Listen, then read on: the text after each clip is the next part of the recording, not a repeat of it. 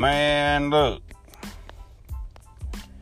Man who smuggled overweight cat into a plane cabin, stripped of frequent flyer status. Talk the talk of smuggling usually is about images of drugs, guns, and other contraband. But in this case, it was a fat cat. Meow. that saw one punished by a Russian airline, AERO Flot.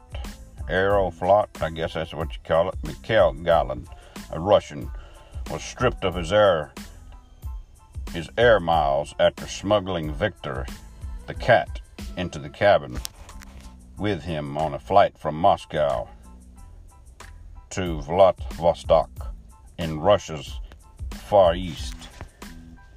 And the airline said, Das Vidanya, which in Russian means until we meet again. While the pets weighing under 8 kilograms, 17.6 pounds, are allowed in the cabin, heavier animals have to travel in the hold, cargo hold, according to the airline's rules. Victor the cat weighed in at 10 kilograms at check in.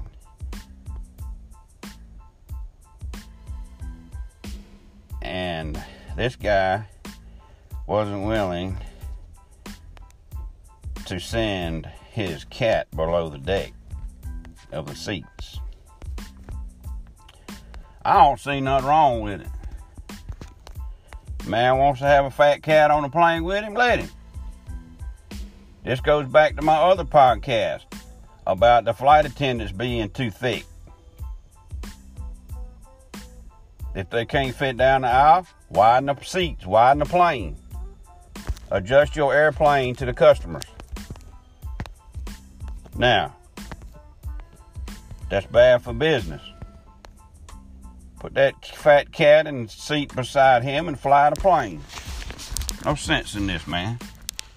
Man loves his cat. At least he ain't doing nothing cruel to it, like you see in the news of these other people hurting animals. All he wants to do is fly with his cat. All right. Talk to y'all later.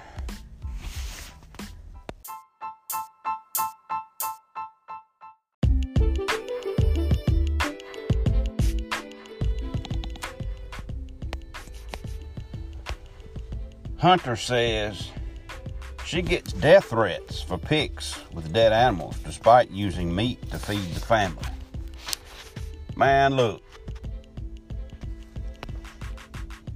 Not everyone is a fan of this mom, but I'm a fan of this mom, and I, this the kind of woman that I, I like.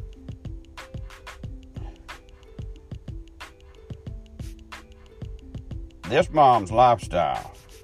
A mother of three from New Zealand claims she has faced death threats for sharing pictures of her hunting trips, which often show her carrying an animal.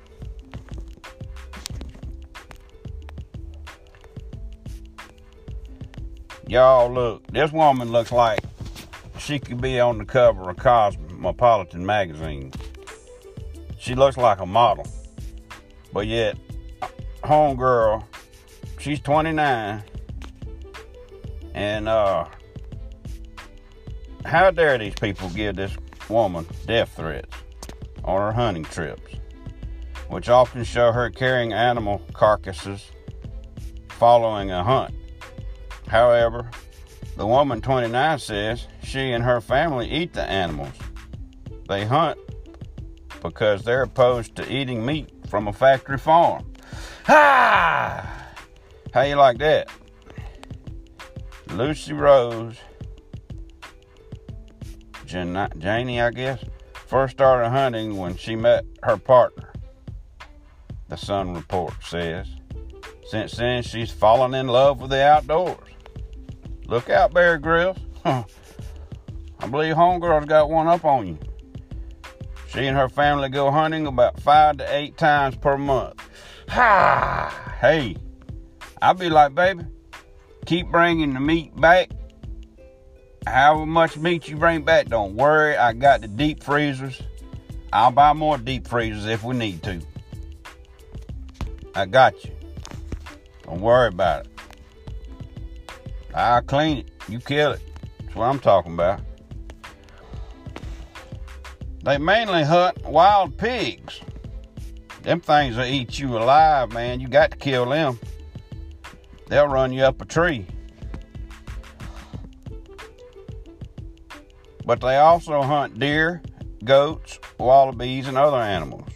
She uses the animals that she kills to feed her family, explaining that she prefers not to rely on factory farm meat. I like that we can teach our children how to hunt their own food, she told the Sun News. There you have it. She's doing stuff most men and women can't do.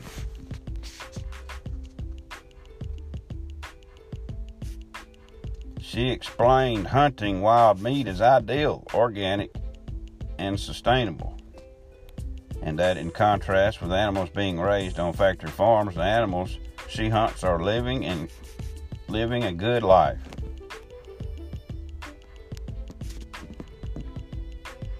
It's free, it's fun, it helps the farmers, she said. And uh, looks like she's holding a picture of a salmon. But uh, man, that's a lucky dude that's got her, man. That's wild. Look it up. You heard it here on this side of the dirt. Old girl holding a rifle with a deer, with her animal there beside her. Talk to y'all.